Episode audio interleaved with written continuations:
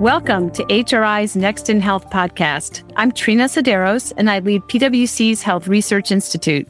I'm also a management consultant at PwC, working with pharmaceutical companies on vaccines, mRNA, MABs, and other drug products.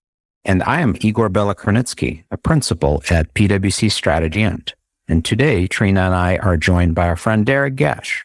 Derek is a partner in our firm, and he works at a very exciting intersection of health, consumer, and technology.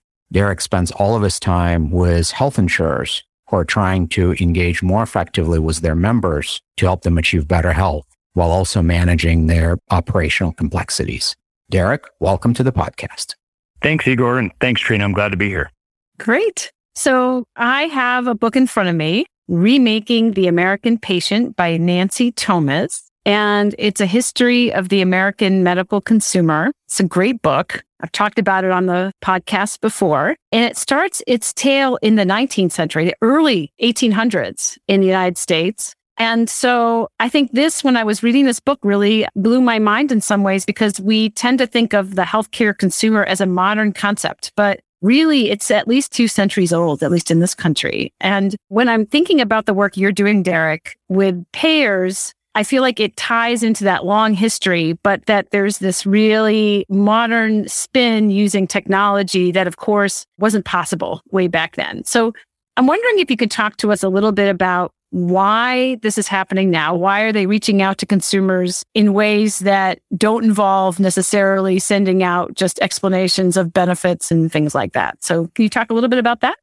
Yeah, I actually I love the analogy, Trine. When you think back to the days of like house calls and the personal experience that people had with their physicians, I think you're absolutely right that that is really what this is all about. Yeah, we've been talking about the consumerization of health for a while now. And, you know, the basic idea is that consumers today are really getting their expectations set outside of the industry individuals who need to care for themselves are expecting those things that they get from online banking, from their retailer, from all of the digital experiences that are really taking every aspect of their life online. And so when you take those concepts and you apply them to healthcare, it really starts to frame a model of care that is around simplicity and ease of use, something that's engaging and people want to use it's always available to them and it's immediate. So you get immediate response to whatever that need is or experience that you need to create at that point in time. Affordability is, of course, always a challenge. But then importantly, I think the thing that really a lot of this engagement is about is about customization and making sure that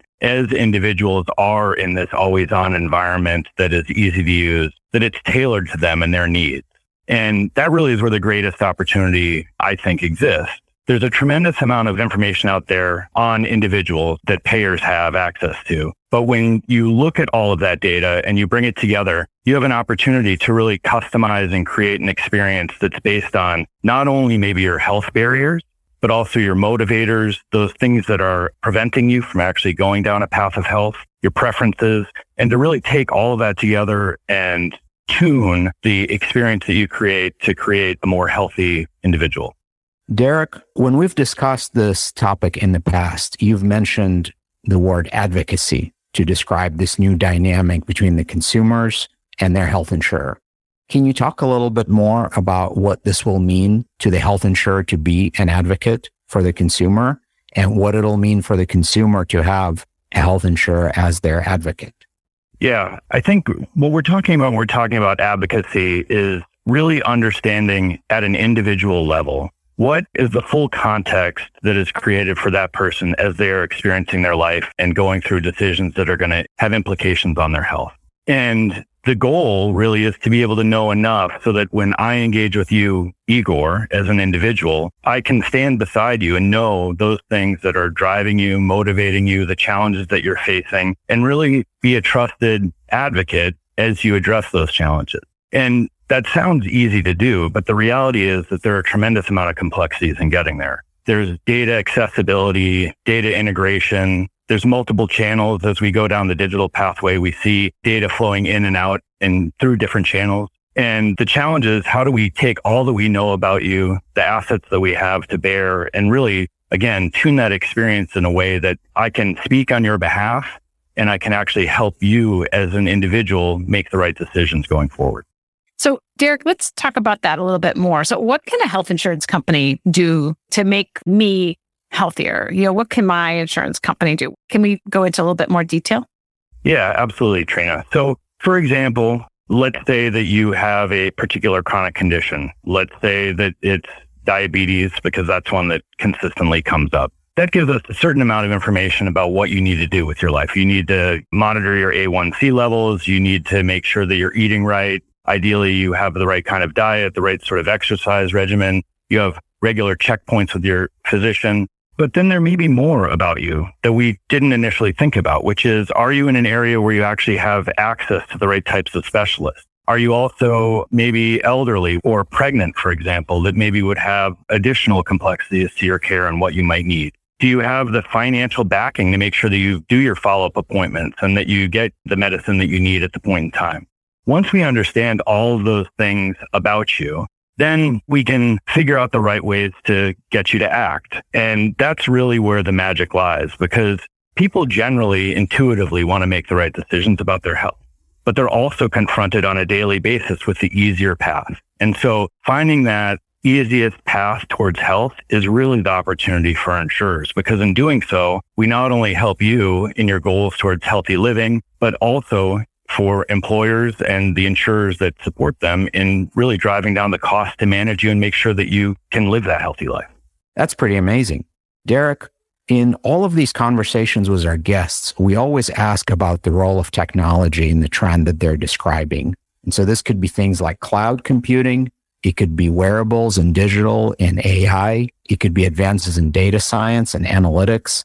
So how do you see this advocacy agenda being enabled and advanced by technology? The short answer, Igor, is yes. Everything you mentioned is part of the puzzle.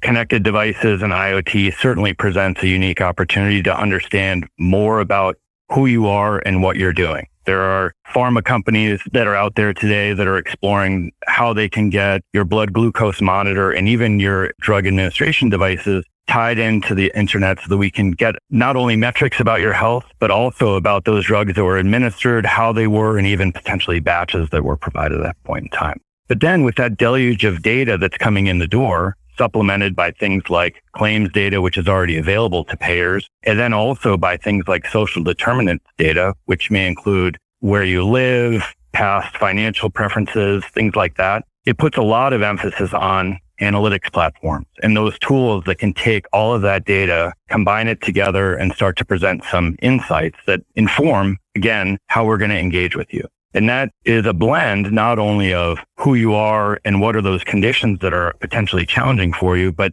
how do you prioritize those and figure out which are the ones we need to intervene on first? And as you prioritize, what are those things that are going to most get you as an individual to act or change? And then, you know, you mentioned also channels in this picture and that comes up too. So once we know who you are, what needs to happen and what's the best way to help you, we need to figure out what's the most effective way to get in touch with you. Is it a text message? Is it through the web or the app? Should we capitalize on the point in time when you pick up the phone and call about benefits to also remind you that maybe you need to get that refill that you've been putting off for a little while or you need that follow up appointment? All of this transformation back to what was originally sort of a discussion around home visits. Well, the home is now wherever the member is. And we want to take all that data, combine it together and be able to create an experience around you using technology that's going to, again, motivate you towards health. I think we know, you know, the power of these kinds of efforts in getting us to do all kinds of things, including buy running gear that we don't need. I might be guilty of that. So it would be wonderful to have that power used to make us all healthier. Derek, can you give us a vision of where we might be with this in, let's say, five, ten years? What are we pointing at? And what do you think it will look like over the next five, ten years? Well, it's a little bit of the panacea if payers actually could effectively activate all health consumers to do the things that we know which improve their health, we would go a long way towards having a healthier, happier population and the cost of healthcare would be tremendously lower. Now, in five to 10 years, the question is really what is achievable? And sadly, in healthcare, I think as both you and Igor know, it often takes a lot longer for that tipping point to happen than we wish it would. There are lots of barriers in the system and market dynamics that don't necessarily align in the way that we hope it will. But I personally believe that payers actually have a unique position to capitalize on it because of the way that they're positioned with the data that they have access to of the member, with the relationships that they have with employers and the incentives that they have to have healthy consumers work for them at an affordable price. I'd like to see payers use that to get people to go get their flu shots. That would be a fantastic improvement driving vaccinations. That's just my personal thoughts on that. Well, thank you so much, Derek. This has been really fascinating. And I think it's an interesting area of consumerization that folks don't think about right away, that the payers are actively pursuing change in the way that they engage with us. Thanks so much for being on our podcast. Of course. Thank you both so much. Thank you, Derek. That was tremendous. For more on these topics and other health industry insights driven by policy, innovation, and care delivery changes, please visit our website at pwc.com forward slash HRI. Until next time, this has been Next in Health.